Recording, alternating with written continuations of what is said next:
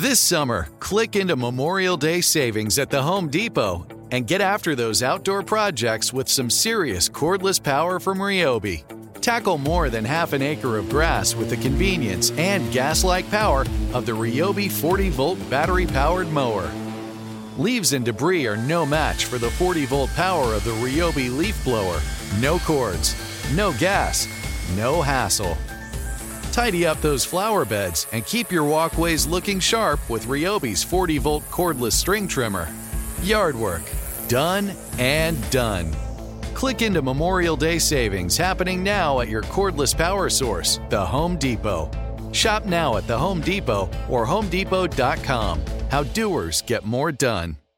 Are you still searching for your perfect place to call home? Well, now is the time to buy at Fisher Homes. If you're looking to move in before the end of 2024, May could be your last opportunity to start building your dream home and close before the year's end. If you're hoping to move in even sooner, Fisher Homes also has homes that are move in ready and waiting for you, where you can start enjoying the benefits of homeownership even faster. Schedule your personal tour with a new home advisor today at FisherHomes.com and make this spring the season you find your perfect home sweet home.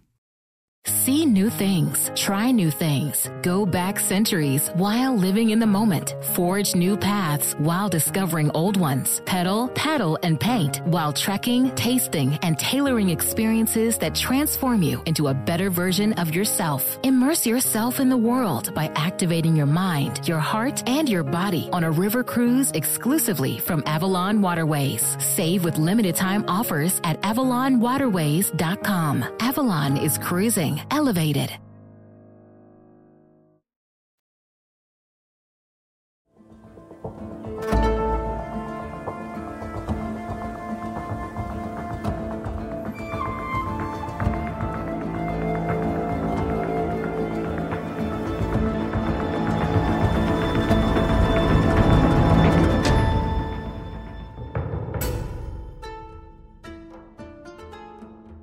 Oh, hi. Hello, nerds. Welcome. This is Let's Talk About Myths, baby. And I am that host of yours, that woman who rants and rambles and lives her entire life for ancient Greek history and mythology. Live.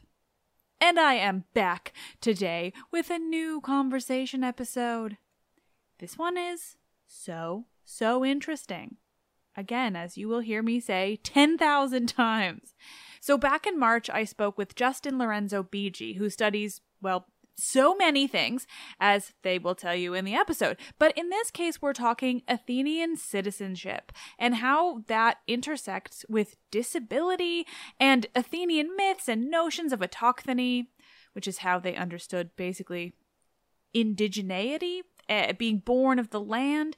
We also talk a lot about generally studying the ancient world, ancient sourcing, ancient languages, so much.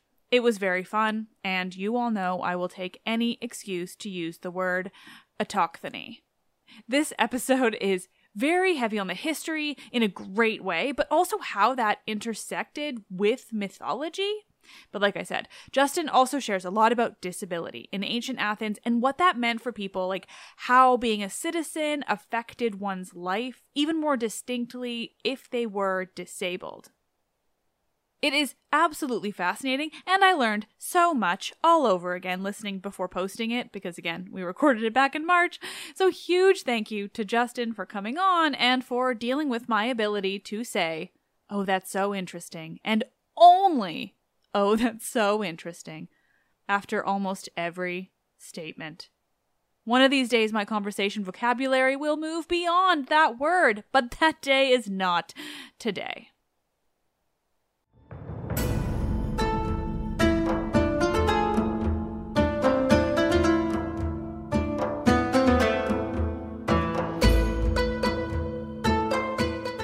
Conversations textual ghosts, the intersection of Athenian autochthony and disability with Justin Lorenzo Beege.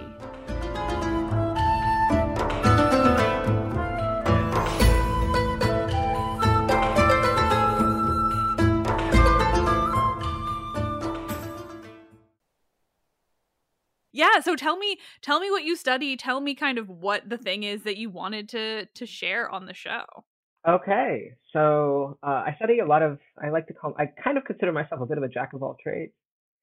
So all three of my sort of theses slash dissertations that I have done or will do um, have been like wildly different in topic. So for my BA, my my dissertation for my BA was on Plato and the Neoplatonists and St. Augustine and language theory. Ooh. Um, and then I got, so I have ADHD, so I got bored with that. Same. Yeah, don't worry. That's why I cover literally everything on the show all the time. I was like, mm, no, thank you. Uh, and then I pivoted, switched over, um, found a niche, and then started doing the same thing in my niche. So I found my niche, and the niche was epigraphy Mm. and inscriptions. And so I did my master's dissertation. That was that was on autochthony and the myth of autochthony and sort of the creation of a unified Athenian identity. And I analyzed that through funerary inscription. Ooh. Um, and then my poor supervisor, he was like, well, you see, for a PhD project, we usually take, you know, stuff that you've introduced in your master's and then you write your proposal and you expand on that. And I was like, no, that is boring. What I want to do is keep the epigraphy side of things and the citizen identity side of things, but I want to talk about disability. Mm. Um, and so my PhD, which I'm in the process of, you know, going like, hello, hello, uh, please, please, uh, just at various universities, as one does. It sounds like that's what getting a PhD is, or starting one at least. Is like who Mhm. who will take me? Who will give me money for it? yes, money please, money please. That's the most important part. So three very different topics with sort of the guiding principle of what language, what language use and what we do with language tells us about, you know, who the ancients were. hmm Um, and so I think, I think as far as sort of talking about myths and talking about mythology, there's a lot that can be said about autochthony, which I'm sure you're very happy to hear. uh, yeah. So the way that, Always. uh huh. So what I looked at in my master's dissertation, what I looked at in that part of what I do research on is basically, you know, what language do the Athenians use when they speak about themselves and when they speak about each other? And what mythology is that drawing from? What is the mythology that is being used to express identity? How does that reflect in funerary inscriptions?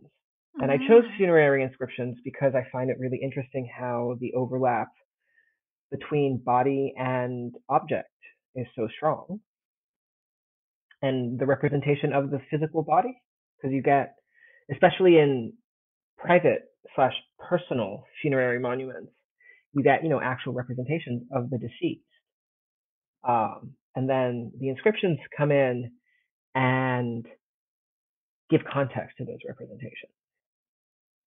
And this con- these contexts are built on this common ground of, you know, all these tightly woven, I call them networks of meaning, because you get references to, you know, for example, one of my favorite monuments is the grave stele of Ampharete, who is an older woman. She's a grandmother, and she's holding her grandchild. And in the inscription itself, you know, what we get is pretty straightforward. The inscription is just like, you know, I hold the beloved child of my daughter the same way as I did when we were alive, now that Aw. we're oh. both dead. So it's very touching, it's very simple, but then you sort of crack under the surface and you get all these like meanings. So, you know, okay, what does this tell us? Well, for example, it's very rare, you know, older women aren't very much accounted for. Older age in general is understudied in the ancient world just because most of the references we do get to older people are in plays. They're in comedies, they're archetypes in comedies and drama. Um, but then a connection that I drew was between the fact that, well, older women also represent something particular when it comes to the household because they're kind of in this in between space where they're no longer women, you know, they're no longer married of marriable age, but they still represent the continuation of the household Mm. and they And on in that monument, on that monument in particular, we get you know sort of the three generations, and the interaction of the three generations, because there's the grandmother, the grandchild, but then there's also you know the mother in between, and that connection is made clear. And so, what does that tell us about the structure of the household? What does that tell us about the role of women in the household? And you know, for example, we don't yes we don't have that many references to older women but what we do have is you know to sort of bring it back to the mythological theme we do get you know the the hymn the homeric hymn to demeter Mm-hmm. and in that text demeter in her search for persephone she disguises herself as an older woman and then is given and then the reader and the the author or authors sort of have the chance to explore that side of things. And you can, it's not an explicit connection, but my argument is that it's there. And it's part of sort of the mythological makeup that gives importance to these funerary documents. Yeah, that's really interesting because we do, I mean, Demeter is sort of the most iconic mother of Greek myth anyway. And then, so yeah, in that hymn, when we have her disguised and caring for a baby in that disguise, you know, like she kind of uses that as a way to be a mother again while she's looking for Persephone. Mm-hmm. And of course, there's also the, I mean, putting the kid in the fire thing, not ideal for the mother, but, you know, maybe unrelated here. But I do always love that scene of, why are you angry? I'm just helping him.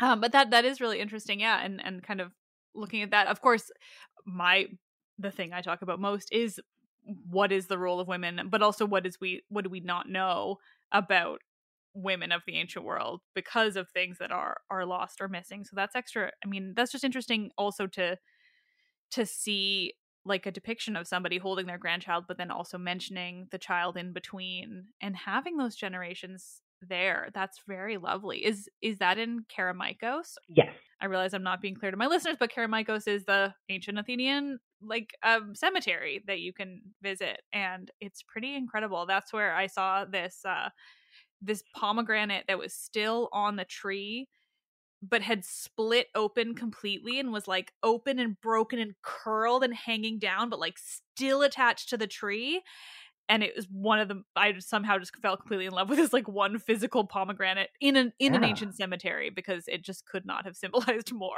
yeah, no, that's an amazing. I, I love it when things like that happen. When just like the pieces fall into place slightly too perfectly. Yeah, exactly. Like I ended up getting it tattooed on me. I'll be honest. Oh, that's amazing. Well, it's like it's those moments where you're just like, oh yes, perhaps there is magic. Right. You know? And yeah, I mean, and to dive deeply into an unrelated kind of sort of well i suppose hymn to demeter not unrelated but eh, to me it's like the best way for me to get something for persephone that doesn't feel like it's on like giving this idea of a consensual relationship to hades where i'm like no this is like a pomegranate saying no to the yeah this is like complicated and nuanced as you know yeah. that relationship was always represented exactly yes. yeah somehow that's like the only thing I remember from Kerameikos, other than obviously it was all very beautiful, but this pomegranate's like in my head for life. Yeah, I don't know. I find I find and here's the like the 14 year old goth in me still jumping out. I find cemeteries a very sort of peaceful place.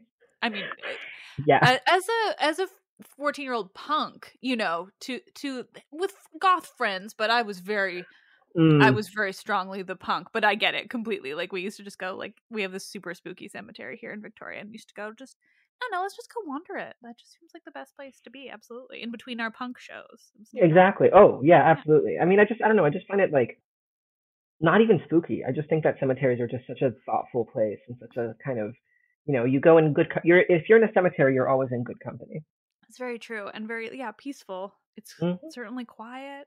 Yeah we also found figs in this Kerameikos cemetery and, and ate them. And I was like, this is just, I'm just having so much fun with like all yeah, of the surrounding yeah, living. Yeah, no, I mean, and that's funny because like something else that I'm really passionate about, um, and I try to, and this is more passionate like on my own, but like sort of try to bring into my research work as well is just this idea of like space as an sort of an active participant. Mm. An urban urban space as an active participant in the way that that identity develops and citizen identity develops, which is where sort of disability becomes so interesting mm-hmm. as well. Because, you know, Um, and I haven't properly started research on this topic again because I am in academia purgatory. I'm just floating. I'm not. I'm doing too many things, and I keep on telling people like I'm really happy that I took some time off in between my master's and my PhD. You know, because like that way I can rediscover who I am without academia. And then uh, I, you know, I'm doing 25 things, and they're all academic things because can't stay away. I mean, as someone who started this career being like, this is not academic. I'm not an academic, which like still I'm not, but I'm like, well, but now I just talk to academics constantly and kind of I'm thinking of how could I find the time to go do my MA amidst all of this when in reality I'm probably like doing the equivalent of an MA like basically yeah just by yeah exactly just by listening to to you know just by throwing the pumpkin into the enclosure. Exactly. But i am so curious about how uh and we'll see how i edit this together because of this but i am so curious how you're figuring disability studying disability in with these topics. So i mean even yes. if you, it's not something you have you know started too deep but i want to hear you know Oh my gosh. basis is. Yeah. Yeah. So the basis is twofold. One is I am disabled in a multifaceted way, and my own disability has been central to the way in which I relate to the classics. Um, so I was diagnosed with a seizure disorder in high school, and I grew up in Italy. And so the way that Italian high school works is you basically pick a specialization at like 14. Wow. Uh, and then you have like two years of wiggle room, but by your like by the start of your third year, you're pretty much locked in. Um, and what I was voluntold was that uh, the classics specialization would have been really great and would have probably fit me really well. And two years, so first two years of my high school career, and I think I should like I think it's really important to be really open about this kind of stuff because, uh, you know, knocking the ivory tower from the inside is I think my aspiration and that of many others is the fact that um so I almost failed ancient Greek and Latin basically through my entire high school career. Every single time I'd basically get by by the skin of my teeth. Um, it was dreadful. I thought about switching a million times. Um, I continued, and so uh, in the first two years of high school, I had surgery multiple times. Uh, was in a wheelchair for a good month and a half each time. So had was basically relearning my own body, you know, while also coming face to face with concepts that I had never experienced before, you know, like all, all the aorists. And it's, it sounds sort of cheesy, but it is very much true that I was relearning my body and I was learning this new thing. And it was all about kind of structure and physicality and, you know, verbs and language kind of translating into how I needed to reassess myself. Hmm. You know? Mm-hmm. I love it. I just yeah. Yeah. And so it was yeah. Uh, just to yeah. offer my own a similar thing, the worst grades I ever got in university were in Greek mythology, because it's like sometimes it, your brain doesn't do the thing the way the class wants you to do the thing and that doesn't mean you're not good at the thing no you know? exactly exactly um and that's actually that's actually what happened so i first two years of high school surgery physical like needing to relearn my body both physically and like having to sort of adapt to these new challenges learning this new thing struggling for because of course as a lot of you know undiagnosed neurodivergent kids you know you might thrive for a while in an academic environment and then you hit the first roadblock and it's like all of the little coping mechanisms and all of the sort of the structure that you've created crumbles and then because there's little to no support you have no way of building that back up again. So then i was also diagnosed with a seizure disorder in my third year and that was much more complicated than just the surgery because high school is hell and yeah um, it's hard enough high school is hell hard, high school is hard enough and then um, there was a lot of i had to navigate a lot of ableism because of the seizures. But I was navigating all of this while also, as I mentioned, like struggling very much with ancient Greek, with Latin, sort of the two kind of central courses. And everyone was like, you are, what are you doing? When I announced by, you know, my fourth year that I really wanted to continue doing this into university. And so, uh, so I grew up in Italy, but my mom's from the States. and so I want I and I've sort of sort of always lived in between the two countries, but I wanted to try to live long like for a longer period of time in the U.S. just to see how it was, and so I decided that I wanted to do my undergrad in the U.S. I was very generously awarded a scholarship that allowed me to do this, but I'll forever remember um, the Latin teacher that I had my last year of high school saying, "Oh, you're going to the states? Oh, that's fine. You'll be fine because it's easier there." Ugh. Yeah, yeah. Which opens a whole other thing about Italian, like sort of the Italian school system, uh, which is not the kind of worms we are here to unearth. Um, but then two things happened. So I went to the U.S. Uh, I started my, you know, BA Ancient Greek, and I thrived. Hmm. Like, I, I mean, the first year was tough because the first year I spent most of the first year being like, I am a fraud. I have tricked them all. Soon they will discover my fraudulent schemes. That's imposter syndrome, which is what you know. Oh yeah. A lot of us, a lot of us struggle with. I mean, Um, all, all the time, literally all the time. all the time. I, I, I was- still don't know Greek or Latin, and like, the, so I, I'm the okay. imposter syndrome is there. All the, I know. Yeah, of course. Well, also because we we think that the languages are the be all end all. Like you can't Yes. progress without the languages, and it's like false. Well, and I didn't learn that until like recently. I have a classics degree where no one during the course of my entire degree ever said that Greek and Latin are vital to the further learning of classics. And I'm just like, how how does that get away? How do they get away with like not telling you that when you're doing a physical classics degree? And then I hear later, like, oh no, it's like if you don't know the languages, you're not at all a classicist. And It's like, okay, Yeah, I mean, even well- now, even now when I'm applying for, as I've been applying for PhD programs, a lot of the feedback that I've gotten is like, because maybe like, you know, you've got word limits. I don't mention, you know, I, there's always, you know, I might not mention, oh, I know both Greek and Latin, but then a lot of the feedback that I've been getting from like potential supervisors have been like, oh no, you have to make sure that you mention that. gosh. They want to know, they want to see that you know it. And I'm like, first off, would my work be any less valuable? You know, Mhm. it's just yeah would my work be any less if i if i had continued to struggle in my un, in my undergrad with ancient greek and latin and not done them and still continued to study the classics you know it's having been sort of on both sides of i really struggled with this Mhm. for so long i hated it and then also having been on the side of like well actually this is fantastic it, you don't need you don't need them you know some of the most intelligent classicists I know, you know, did the languages, tried them out, and not intelligent. That's not the word I want to use, but Mm. some of the most nuanced and capable and you know really impressive classicists that I know took the languages for a year and then we're like, nah. And it just I'm it's one of the things that just fills me with joy is seeing how more and more we're moving away from the languages as an absolute paradigm, as a marker of, you know, worthiness of your scholarship. hmm Yeah, I mean, uh, yeah, it, it it just is such a gatekeepy thing. No, yeah, exactly. Um, but you know, it's just it's so ingrained in the way that the language, the discipline is taught, and it's so ingrained in the way that you know people view the discipline that it doesn't, you know, it's just it's there, and you should know it. And if you don't, it's your personal failure.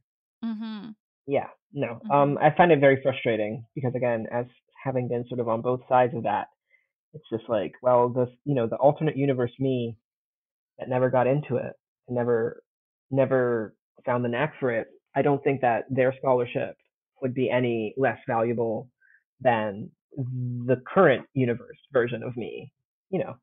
Um, but yeah, so basically, I came to my undergrad entirely different environment. Um, and I think it was a com- I think it was both you know finding my footing with the with something that had impacted my self esteem for so long, and then also for the first time in my life not experiencing ableism when it came to something that I felt so vulnerable about, which was my seizures.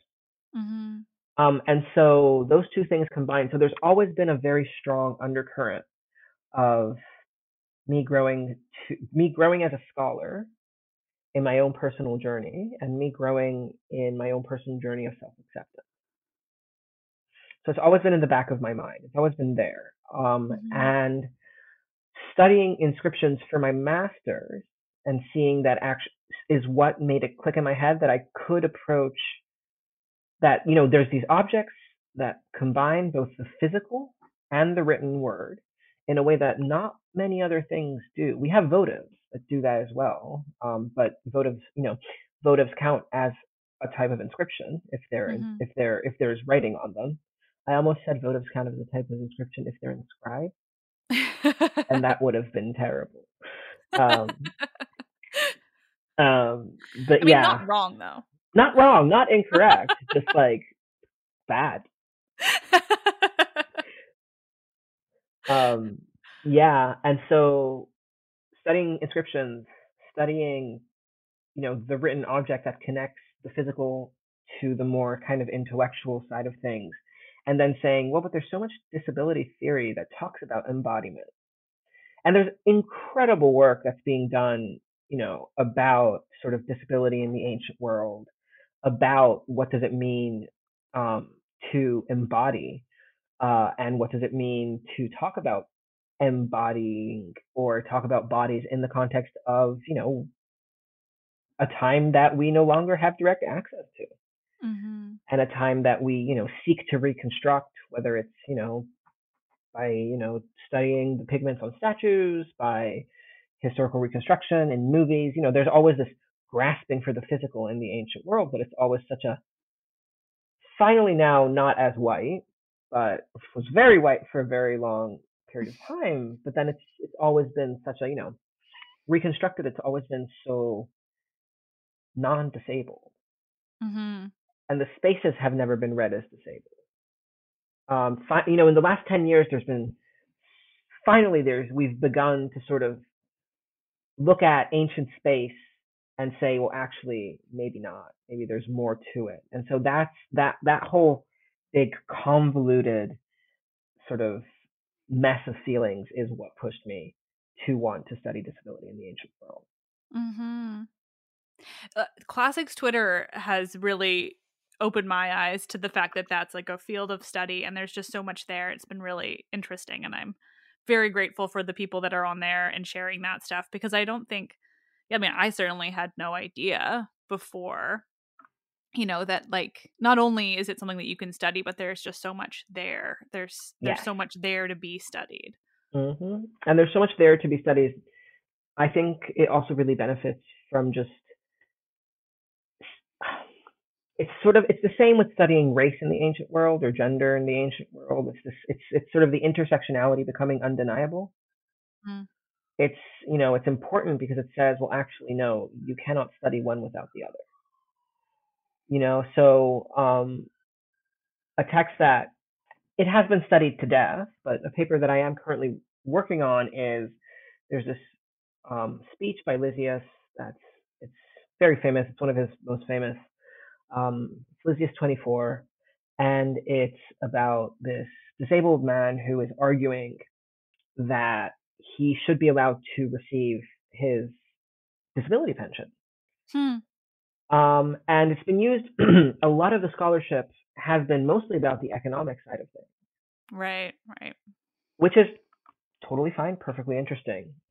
But very, li- if you open those articles, if you read those articles, very little is done.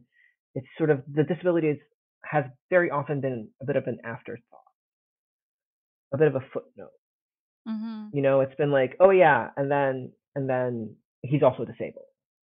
And you know, I've been looking. I haven't found it yet. If it exists, and anyone is listening, please, please, and you have written the paper that does that, please send it my way. I would absolutely love to read it. But you know, I haven't found a paper yet that says yes, this person is poor. This person needs to rely on um, government support, but this person is also disabled, and those two things are connected because this person is receiving economic support specifically because of their disability. Mhm. Um, and I still haven't found the paper that looks at that. Interesting, because it, it. I mean, obviously, it depends on how you describe it to me, but like that sounds like it's completely obvious that that that should be sort of an equal part of studying that because, especially because it, if it proves or shows that that the government was providing assistance for people with disabilities, like I think that alone is so fascinating. Let alone the disability or the the economic side, but just the the fact of that I think is really interesting in itself. Is this Athenian? I assume. Yes, Yeah. Yes, it is. Um, which also opens a bit of another can of worms when you look at sort of um, citizenship. So that's the other big side of the things Mm. that I look at is I look at citizenship. Um, Mhm. in particular, I look at you know how citizenship is expressed and how, in the case of funerary inscriptions, especially, sort of mythology comes into play with that. But with disability, it's you know so much of citizenship is wrapped up in this idea of kind of honor, of doing things that are worthy of honor, Mhm. um, and that therefore make so you do an act, and that act is honorable, and therefore you are worthy of honor. So it sort of becomes a kind of a self self-sustaining system. And then in Mhm. Athens, you add in the fact that autochthony is a thing. And so if you're a citizen, you are inherently worthy of time, of honor, because you're a citizen. Mhm. So it's like if you're a citizen, you so citizenship is maintained, yes, by birth and by blood, but it's also man- maintained through actions and through the things that you do. So you're a, if you're a citizen, if you're an Athenian citizen, okay. If you're a male Athenian citizen, okay, you have to participate in politics. What does it mean if Mm. you can't? What does it mean if you can't? In Athens, because there's this idea of inherent citizenship, then you get systems of support and then you get Hmm. mechanisms of support. And that's interesting because if you compare it, for example, with other places like Sparta, where citizenship isn't as inherently defined, there isn't some big overarching mythological reasoning of, well, we've codified the genetic element of this myth. You know, we've all came, we, we're autochthonous. We Mhm. either, and of course, it's one of the autoch- autochthonous as a term is one of those terms that is hotly debated because either it means we came from the earth, so we were born from it, so we are all descendants of Erichthonius, who you know had his little snake legs and then came out of the earth, and they put him in the basket, and so on and so forth. Or, um, which is the, uh, the the more practical side of it, it's we were always here. We didn't come from Mm. anywhere else. Athenians um, were always here. We we started here. We didn't emigrate. We didn't immigrate. Um, but yeah, but because Athens has that, then you get all these interesting uh, developments where yes, citizenship. You have to do things to maintain your citizenship, but then your citizenship is also maintained inherently by who you are. Mm-hmm. And so what happens when you throw disability into the mix? What happens when in a system where you have to perform citizenship, where you have to perform the duties of citizenship, but you can't because you're disabled? Well, then insert, you know, here you have this mechanism that ensures that um, you don't have to re- you don't have to renounce your citizen status. Mhm. That's really interesting. Does any of it apply to women? I'm assuming not.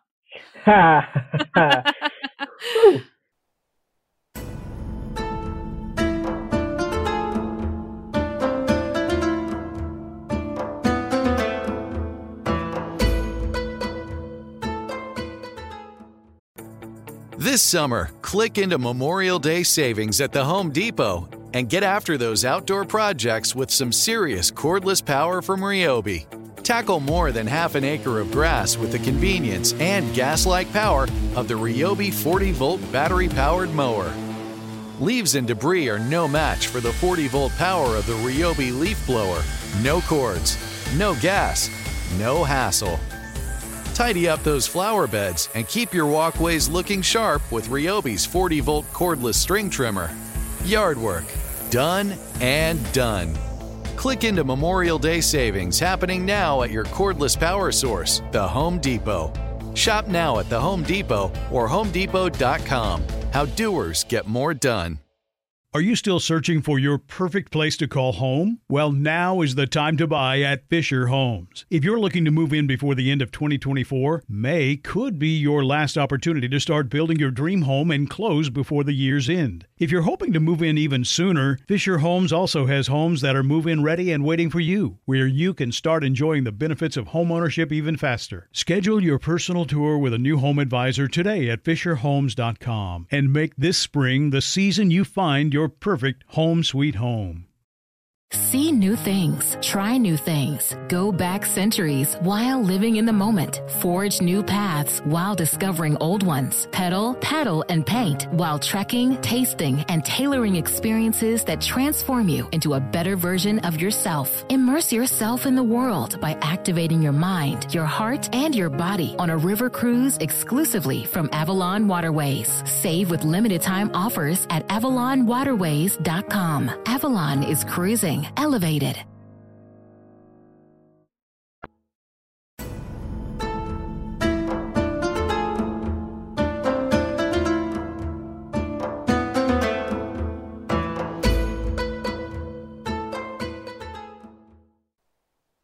Um, it depends on. I mean, do you mean citizen women? So what what tell me about citizen women. What what constituted women becoming citizens or or being citizens in Athens because I feel like I don't know enough about that generally. Well, I think I mean the first thing is birth. Yeah. So, so they were official citizens? What is a citizen? Right. Oh, yeah. Oh, oh. No, please go. though. Yeah. Oh, because boy. I'm always so interested in this because I know like we know most about Athenian women because they wrote everything down and kept it or we kept it or what have you.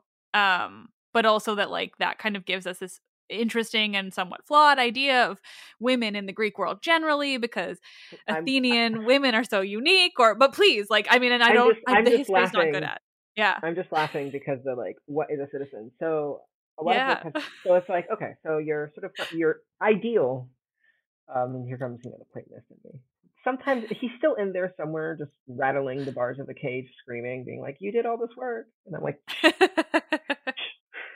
get out. But yeah, so you know, so what is a citizen? Okay, so a citizen is an adult male, because that's the definition that we've always sort of had, the polites. Mhm. Um, it's, an, it's the adult male body, and they're the ones who go to court and do all the politics stuff. And it's like, okay, but then the counter argument to that, and it's been presented in many different ways by many different scholars, but there has been a very a very real push to say, well, okay, actually, it wasn't. You know, it's like the man goes out and does the politics, and then the women says women women stay inside and don't do the politics, and that's how it worked. But women still were involved in religion, and so what does it mean when you have women who are involved really closely in religion? What does it mean when you have a state religion? When your state is, you know, when your religion is state regulated, when those two elements are kind of indissol- in, inescapably connected. Mm. So, uh, what is a citizen? Is what is a citizen is actually a much, much more complicated question because our understanding of what is a citizen, and caveat, I am talking mostly about Athens in this case because it is Yeah. what I've focused on. I know I'm boring. But isn't Athens also like what we have the most on? Like there is the most to focus on. Yeah. And that's So- the other thing. There is a survivorship bias. It's like this is what this is most of this is the documentation we've got. Yeah. Um, but yeah, so what is a citizen? A citizen is someone who participates in politics. Okay, then all men are like all. Okay, then men are citizens. That's great. Mhm. But also, religion is political. Religion is state regulated. Religion has to do very strongly with identity. So you, so it's thankfully we have started to move away from the idea of the men had all the power, and the women were kind of just there Mhm. um, because there was nuance and there was, you know, things that complicated the general picture. Um, and I think that ca- that definitely helps as well in when we bring in other elements such as disability. Because if we move away from a sort of a universally defined, you know, citizenship equals citizen participation, and citizen participation equals the men going to the law courts and men, you know, being part of the Prytanei and of the Boule and doing all the work, then that's when you open up the possibility to break that mold. And that's when, you know, you kind of bring to the forefront the voices that maybe haven't been heard that much. That's so interesting. I'm totally guilty of this too of, of you know, talking about women, especially Athenian, who as if just like they're there unfortunately and have no power. And obviously I do that as a I point out that that's bad. But at the same time, still totally guilty of of assuming that or or just kind of going with that because I think it is sort of the long standing idea. But this it, it's so much more interesting to look at it like this and saying that like i mean if anything is obvious about the athenian world it's that religion was political you know like you can see that by just being in athens today that like everything kind of revolved around Yeah. around the religion and and so that that is so much more interesting and then being able to look at it in terms of women and and other people who were not able to participate in the quote unquote traditional idea of politics Exactly. i love that Yeah, and I mean, you know, that is it's not something that I've focused that much on personally, but you know, something can also be said about enslaved people. mm-hmm And you know, and how you know how how does shifting the definition of citizen, trying to break the mold of what we define as citizen and what we define as power, help us in elevating and so you know and and highlighting voices that may not have been as present. Like, what are our textual ghosts? How do we mm-hmm. break the mold of citizens to allow space for those ghosts to come forward? You know, Yeah. we're going back to the cemetery. It's all haunted. It's all I mean, haunted. I'm I'm writing down the term textual ghost so that I remember it when I'm editing because that's wonderful. no, that's exciting. But yeah, no, it's like you know, not. To, it's like yeah, it's all haunted. What I study is haunt. What I study is hauntings in all their various shapes and forms. Oh, that's wonderful. Yeah, I mean, obviously, all I want to talk about ever is like, you know, what we do and don't know about the roles of women in ancient Greece because that is just what fascinates me most of all. But I, it, it is so interesting to look at kind of everyone that was on the outside, everyone was, that wasn't like this, the what we, you know, had as this traditional idea of Athenian citizenry for so long. Um, especially just hearing that they did help monetarily or economically help people who were disabled and couldn't participate but were you know athenian so it seems like in the end what matters most is like are you athenian in in the traditional the sprung from the earth kind of sense Yeah, well, I mean, but then I feel like it's also important to point out that there is the other side of that, which is like, Mm. well, if you weren't yeah politically, you were left in the dust. I mean, okay. See, I, I say an, I say a statement, and then I'm like, well, actually, no, there's nuance. It's the rabbit hole. this is Turtles what i say that this happens to me all the time Turtles, turtles, are. all the way down. Um, but yeah, so it's like you know, well, okay, so you have that if you're if you're a citizen, if you're a born Mhm. citizen, but what happens when you don't? yeah Um, and then you know, and then we get really interesting examples of that as well, because uh, to bring it back to the gravestone, there's another gravestone that I've looked at. That's once again about women, and it's once again about the relationship that exists and that builds between women. But for example, um, it's it's um, the grave stele of a woman named Melita, um, and it's made explicit on the grave stele. Two things are made explicit: she is not a citizen, and she was and she took care of children. hmm. Um, and the third thing, which is directly connected to these, is the gravestone is set up either in name or she paid for it. We don't know by the woman who Melita took care of as a child. oh wow Exactly. But it's made abundantly clear that um, Melita isn't a citizen. right But her father is a powerful metic. So metics were non-resident, non-citizen residents on Athenian soil.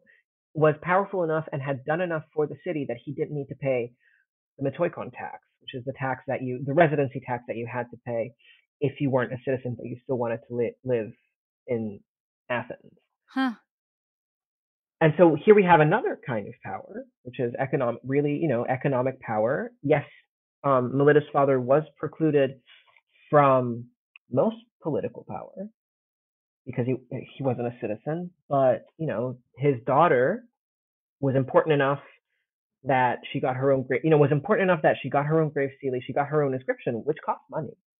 Yeah. Um, which means that someone cared for her enough to do those things, even though even though they weren't part of the traditional sort of power structure of Athenian citizenship, but they had economic power, which you know is another facet, which is why I think it's really important to kind of always remember that when we're talking about citizenship, when we're talking about power and power dynamics, there are so many different ways in which these manifested and in which these, you know, came to the fore. Yeah. Yeah, I mean, I think that's, I mean, it, it's certainly important to talk about the alternative too, because I mean, it's not to suggest that Athens was some kind of like dream location for everyone. uh, but that's really fascinating. And of course, it's unsurprising that economic power gets you things even that far back.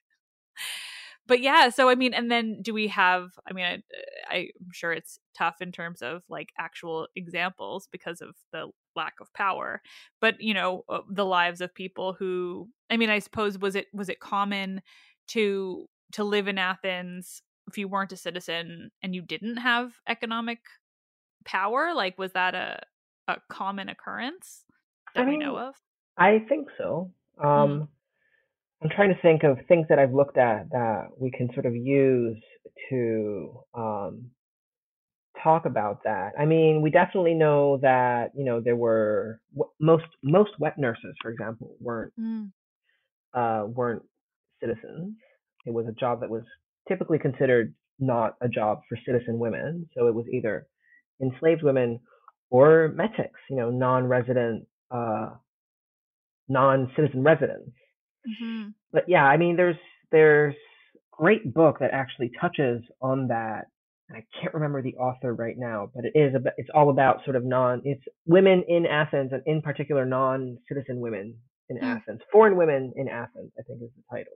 And yeah, it sort of looks at you know women who are already kind of underrepresented, under uh, understudied at this point, but definitely underrepresented in our sources. And then you sort of take that a step, you know, even lower, mm-hmm. and now you're looking at you know non-citizen non-citizen women. So basically, no protection you know, no social safety net that we know of that we can speak of other than, you know, again, relationships and other than those relationships that women created and relied on and maintained. It's really interesting. Uh, do you know, do you know about Neaira? No. Oh, because I feel like she'd be way up your alley.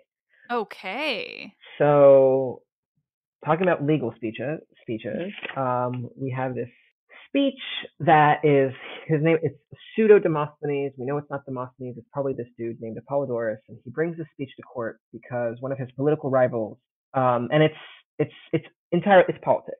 So one of his political rivals it, it turns out that apparently he is married to a non-athenian woman named neaira and what they've done is they've passed their children, or they've passed Neaira's daughter. The paternity isn't clear, and I think it's kept intentionally ambiguous. But they hmm. passed Neaira's daughter off as a citizen. That is the accusation. Hmm. And then it becomes, it devolves into this like really sort of intense and brutal ad hominem attack against Neaira and her daughter Phano, because Neaira used to be a sex worker. Mm. And so in the, the speeches, the speech is fantastic. it's a great speech. It says, it tells us so much about body politics, about gender politics, about sexuality, about, you know, prostitution, what sex work meant, what it represented in Athens. Um, it's often, against Neaira is often taken in concert with against Timarchus, also touches on bodily autonomy and bodily integrity and citizenship from a different point of view, which is um, this young man who was accused of prostituting himself, and that was illegal. He couldn't, if citizens were not allowed to prostitute themselves or be hmm. prostituted.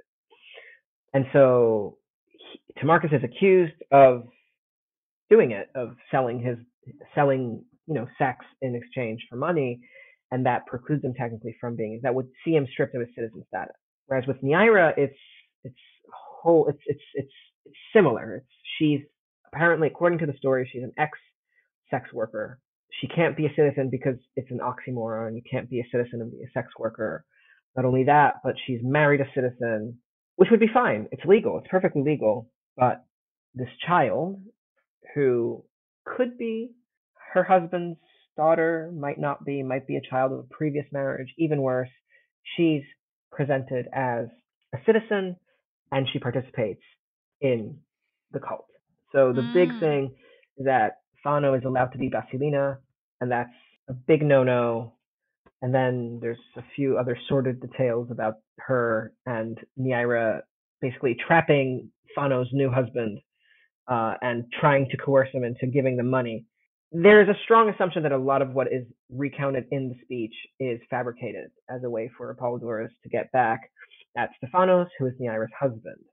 Hmm. But the core of the speech is it's just it's such a fantastic treasure trove of a lot of the different topics topics we've been touching on about citizenship and identity and gender and bodies and all those things all mixed up together. Uh, I love Yeah. it's one of my favorite. I love it. It's a great speech. Highly recommend it.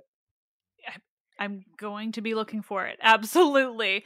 That's really interesting. And so it actually like leads to a few questions I had even before of, you know, so uh if if you marry a non-citizen and you have a child, are they a citizen?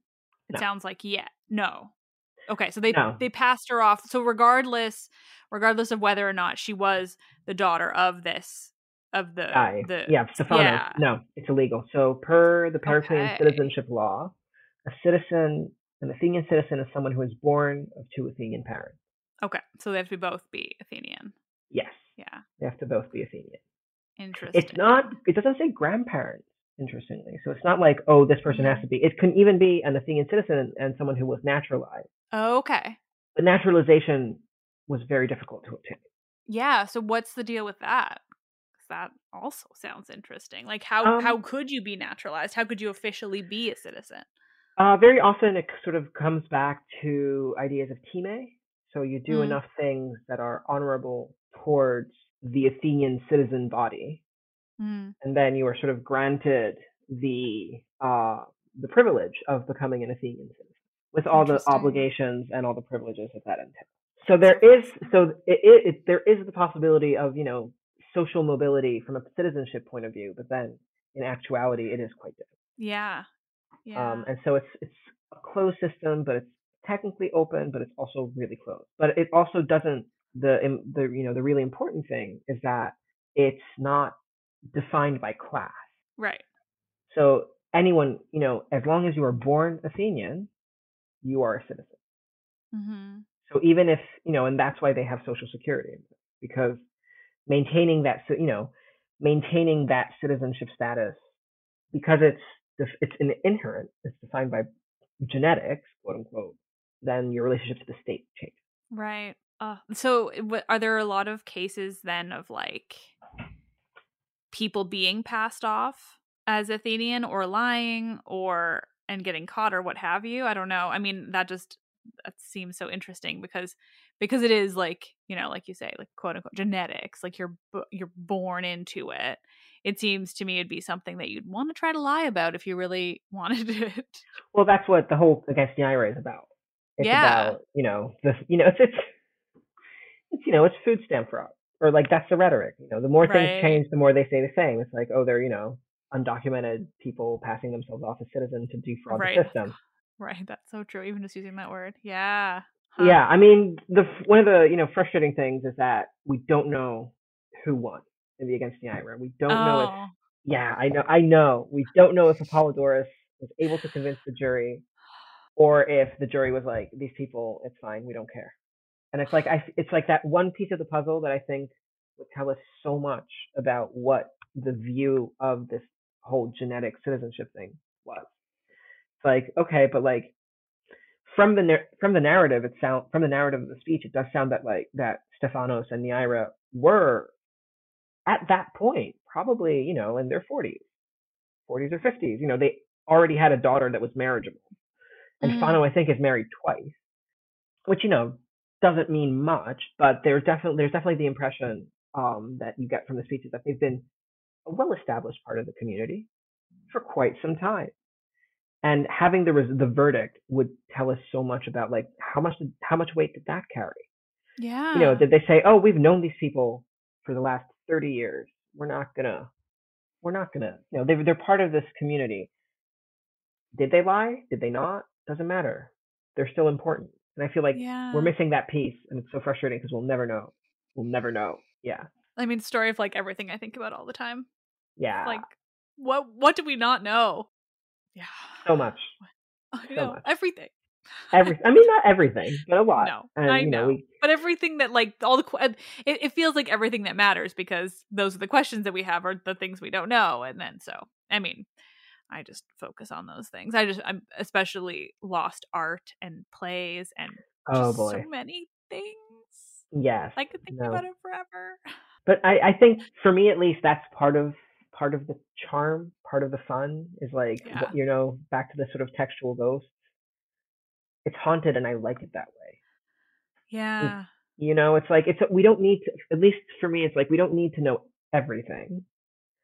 Also, because it's like I don't know how do I put this. Sometimes I feel like there's this idea that you know to understand the past we need to know all of it, Mm-hmm.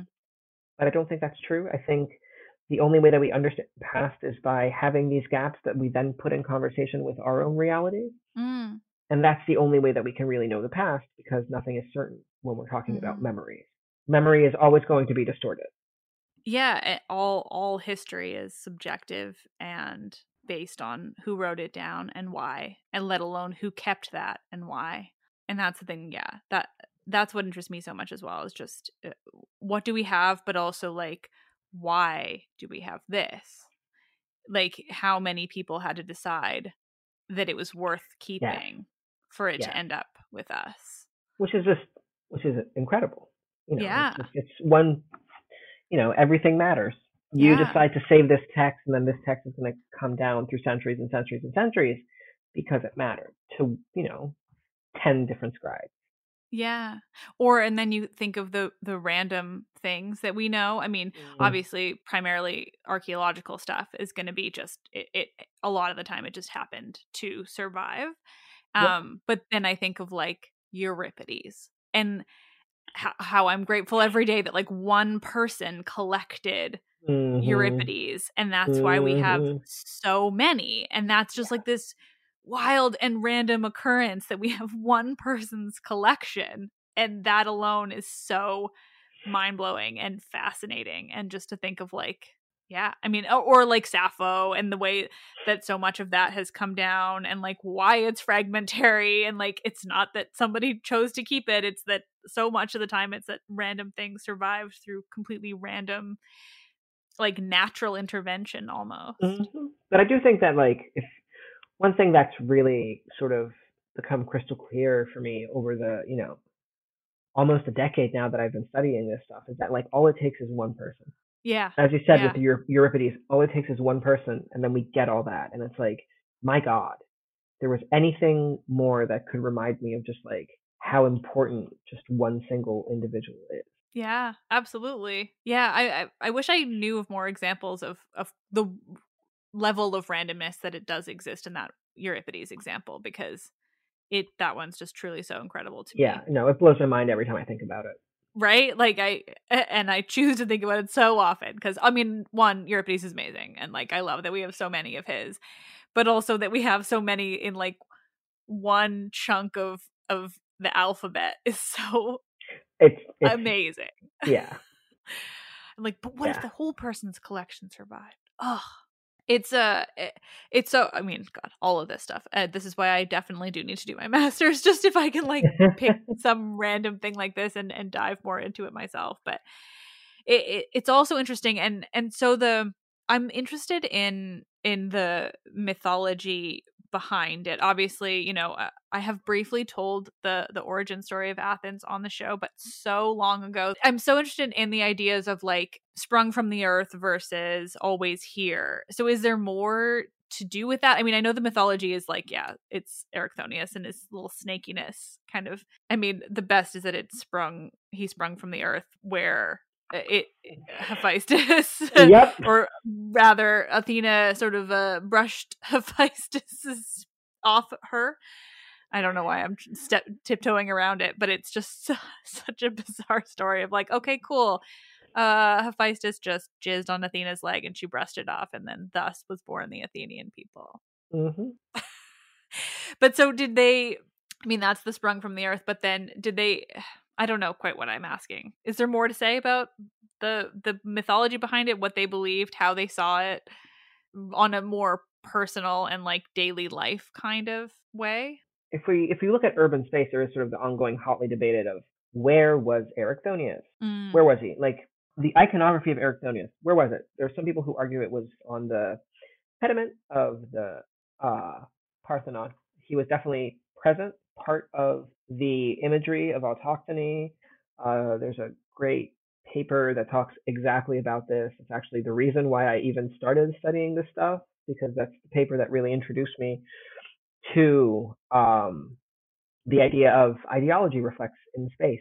Um, you know, so yeah, so there was definitely uh, a very, not very strong, but definitely a felt presence Mhm. of the mythological background that surrounded, you know, the Athenian origin myth yeah. and this, you know, this very much codified, legalized mythology that was, you know, part and parcel of the way that Athenians saw themselves.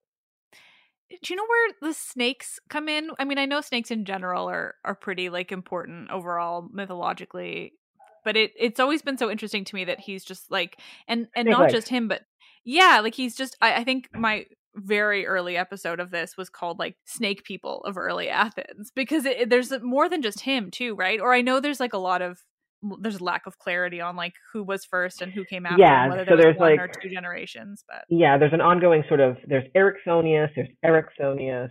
Um, it's just they're slightly spelled differently. I sometimes Yeah. have problems keeping straight who's who. Because it's like a Um, Erechtheus and and Erichthonius, right? Yeah, like it's like an-. Yeah, and then there's like there's yeah. Is this two people? one Is of it one person? Two people, one person. One of them has daughters. The daughters are the ones who like, lift up the blanket and see that Erechtheus or Erichthonius has snake legs, snegs, if you will. And I will. Um, Thank you. Excellent. I think that, I think that should I think that should be the title. None, none of this textual ghost bullshit. Snegs. Um, yeah.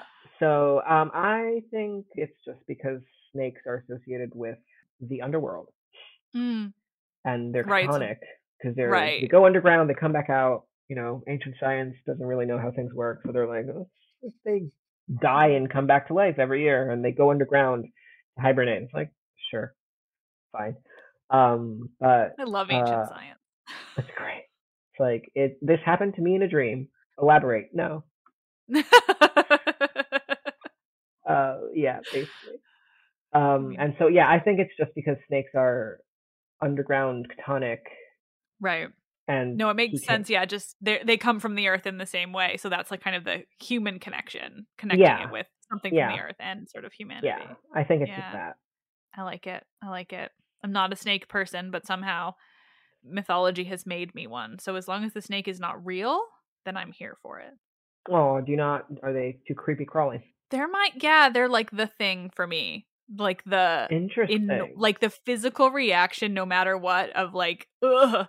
Meanwhile, I like love sharks to the ends of the earth. Like it's not about them being scary, it's like a, the physicality That's hilarious. Because Yeah. for me, the animal to total tangent, but for me, the animal that's like is Yeah. sloth. Really? Yes, Interesting. I love that. I just can't look at them. They freak me out. They freak me the fuck out. I'm like, no, Yeah. stop, stop. It, I think because they go slightly into the uncanny valley for me. Oh, totally. I can see that. I like look at them and I'm like, you almost look like a person, and that Yeah. unsettles me. Yeah, no, that snakes are my like ugh, ugh, no matter what. I don't know why. Oh, it's yeah. It's also interesting. So what uh I'm trying to think of more ways to keep you talking, basically, if you have more to share. Because like we've gone into so many different, really I know. interesting directions. Uh, which is great because I think it really captures the fact that like people are like, so what do you study? And I'm like, do you have an hour and a half in which I can explain to you all of the ways in which my little ADHD brain has connected everything that I study, even though it's 25 different topics. I love that though. I mean, and I think it connects so well. And uh, these are such interesting things about Athens and and sort of connect with the idea that we know so much more about Athens than so many other places. Mm-hmm. Yeah. which yeah. of you know has its like dark sides of it's too bad that we don't know more about elsewhere because of like sort Yeah. of an athenian bias but i'm glad that we know so much about life in athens in that way right Uh, like Yeah, no, I mean it's true. I mean we haven't even touched on like the whole other side of the disability stuff, which is uh votive objects mm, and like more embodiment stuff. So, and in particular, so um oh yeah asclepius was on your when you filled out my form Yeah, thank you the for reminding me form. yes yeah, yeah, yeah. So the other thing, the other thing that connects to inscriptions is that so um and this is a bit outside of Athens. mm, it happened in Athens as well, but um, so we have these very big healing sanctuaries. We have the Asclepiad, um, and a big thing at the Asclepiad, especially at Epidaurus, is that there are inscriptions, and these inscriptions talk about are written or dictated or produced by very often they're produced by disabled and or impaired people who are talking about their illnesses and hmm. more often than not they are talking about how the god came down and in a dream healed them. Uh, there's a lot of theories about what this dream actually was. Uh, we can't i won't go into it because it's very hotly debated and a lot of people just discuss it and it's i think it's one of those things that we're never going to be able to explain. Yeah. Like all we know is that these people fell asleep and woke up and they were cured. Whether this yeah. meant they were knocked out and surgery was performed on, you know, rudimentary surgery was performed on them, or they got so high, or you know, they just it was just a whole placebo effect. We'll never know. We will not know yeah. because these stories are inherently mythologized. Yeah. But what I find so interesting is well, two things. One is these are the closest, I think, other than Lysias, which is I wouldn't call it a first person narrative None of, none of these can be defined first person narratives the way that we would define them. This isn't sick or disabled or temporarily disabled people telling their story. This is this, these are stories that have been filtered nonetheless through, you know, whoever was inscribing, mm-hmm. through whoever wrote the, the speeches. These aren't, but I think these inscriptions in particular are the closest we can get to mm-hmm. a first person narrative of disability. And in connection to those, we also have votive objects. And what those are is very often you'll have body parts and models of body parts, that. and they're I love them. They're fantastic. Yeah. They I've talked about them on the show before because they blow my mind. I just think it's so cool. Like I, I take my sweet time in that Acropolis Museum every time because they've got so much on it on that lowest level, and you're just like, wow, like the things. Like here's just an ear because I really needed like my ear infection cured or something. Yeah. It's yeah, yeah, it's so lovely. And they've been they've been often read as sort of this idea that the body and illness is fragmented and so that mm. this is a mm. way of reconciling that and I don't think so. So I think that reading that sort of inherently views disability as wrong or in, unfortunate. There's this reading of this like the idea that like oh they you know disability it was such a so terrible such a horrible thing to have that they had to find a way to reconcile their fragmented body. And I think that there's a much more nuanced way of reading them. And that sort of yeah. comes back to the whole idea of like, okay, what happens if we read these as, you know, first person or as close as we can get to that first person narratives of disability? What does it mean to, you know, embodiment theory if we're saying, well, you know, and then we can start looking at more recent stuff, and that's where the intersection comes, and that's where the connection to the present comes into play so strongly for me. I think, you know, okay, what about modern day prosthetics. Mm-hmm. What's you know what's a prosthetics where what is their relationship to their body? How can we draw parallels between those and these ancient votives?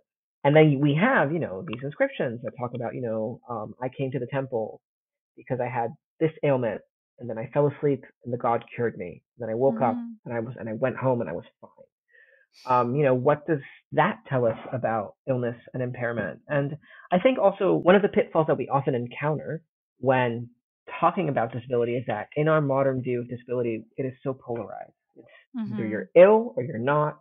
There is no spectrum, even though it should be a spectrum. You know, I think it's because we, in our modern view, view disability as such a polar- polarized. Either you're sick or you're not. You're disabled or you're not. Mm-hmm. But we have to always keep, I think, in the back of our minds when talking about ancient disability that, you know, they didn't have antibiotics. They didn't have splints. They didn't have x-rays. They didn't have casts. Well, they had splints. They didn't have casts. Mm. But, you know, it's disability was so much more present. Yeah. So much more commonplace. So, I mean, you know, so much less medicalized in the sense that we medicalize disability and impairment. That I think that talking about fragmentary identity in the face of illness doesn't work. Yeah. Yeah, you would think like it, it it's probably like I think any term I'm going to use is going to s- not can really convey the point, but like it's more so a, a, sort of what do I want to say? It's it seems more like a, a sort of just daily life kind of occurrence in a way that like obviously it is now as well, but we see it differently Yeah. because of what everything you're saying, right? And and but it, otherwise it's just sort of like no i mean you're going to see a lot of people who have varying types of of issues and disabilities illnesses what have you because like you're saying there it wasn't you know you didn't just go off and get cured in whatever way or it was just sort of like life in a so i, I want to say normal but obviously not to suggest that anything's abnormal but it just seems like it was probably a more normal thing Normal in life. their world yeah normal life to have whatever you have kind of going on yeah, and yeah, I think it was it was. I mean, just practically speaking, you know, it was just much more normalized. Mhm. um, which I think is always important to keep in mind that you know different different relationships to medicine, different medicine, like non-tradition, non-modernized medicine, non-westernized medicine as well, Mm, you know, mhm. has given us such a specific view of illness and health, polarized, op- inherently opposite. Whereas you know it always has been a spectrum, and it was even more so in the past when the distinction between the two was so much less stark. yeah thank you so much for doing this It's been so much fun i really appreciate it Oh no, thank you for having me. I mean, uh, it was such an exciting surprise when I saw your email in my inbox. I was like, ah. Also, because like so many scholars that I admire have been on your podcast, and I was so like, but I'm exciting to just me little old me. Uh, but yeah, no, this has been so much fun. Oh, I'm so glad. And honestly, like I just I love when everybody though reaches out about being on it. Like I'm really hesitant to ever reach out to people because I don't want them to feel bad if they don't want to be on the show. So I Mm. love my form where I can kind of solicit it from others Yeah, and then yeah, yeah, get an idea of like what you're what you want to talk about and all that. Mhm. So no, yeah, thank you for absolutely. filling it out. Um, but is there anything uh anything you want to share with my listeners or anywhere you want them to follow you to learn more or what have you? Um, I am on the bird, as many of us are. Uh, yeah, so it's just at Justin Biggi, B I G G I. Uh, I'm terrible at it. I go dormant for months and weeks, and then I'm like, I was gonna "Hello." say. Yeah, I haven't seen you on there in ages. I'm just bad at it. I'm, social media is is is a lot. I'm I'm deep down in the depths of my heart. I am a cantankerous old man.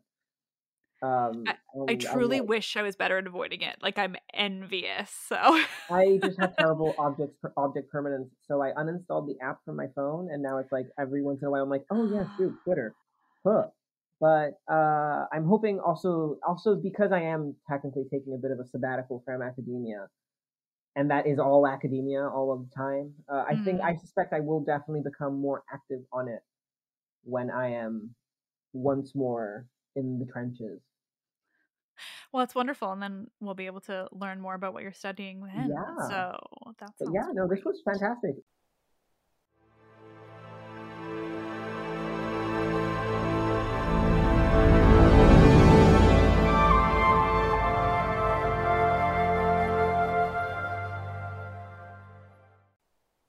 Uh, nerds, nerds, nerds.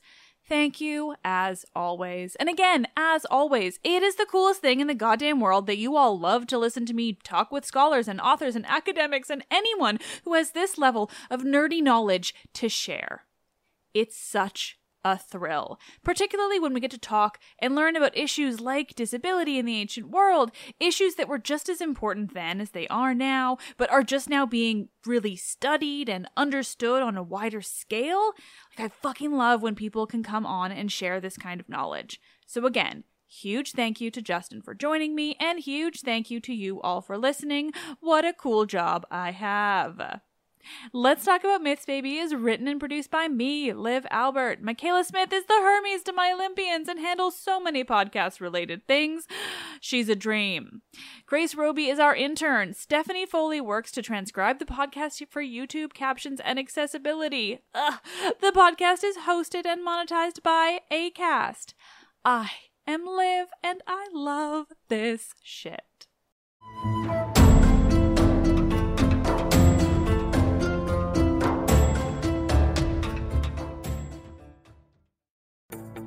This summer, click into Memorial Day savings at the Home Depot and get after those outdoor projects with some serious cordless power from Ryobi.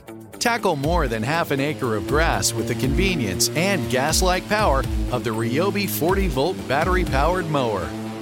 Leaves and debris are no match for the 40 volt power of the Ryobi leaf blower. No cords, no gas, no hassle. Tidy up those flower beds and keep your walkways looking sharp with Ryobi's 40 volt cordless string trimmer. Yard work, done and done. Click into Memorial Day savings happening now at your cordless power source, the Home Depot. Shop now at the Home Depot or HomeDepot.com. How doers get more done. Are you still searching for your perfect place to call home? Well, now is the time to buy at Fisher Homes. If you're looking to move in before the end of 2024, May could be your last opportunity to start building your dream home and close before the year's end. If you're hoping to move in even sooner, Fisher Homes also has homes that are move in ready and waiting for you, where you can start enjoying the benefits of homeownership even faster. Schedule your personal tour with a new home advisor today at FisherHomes.com and make this spring the season you find your perfect home sweet home.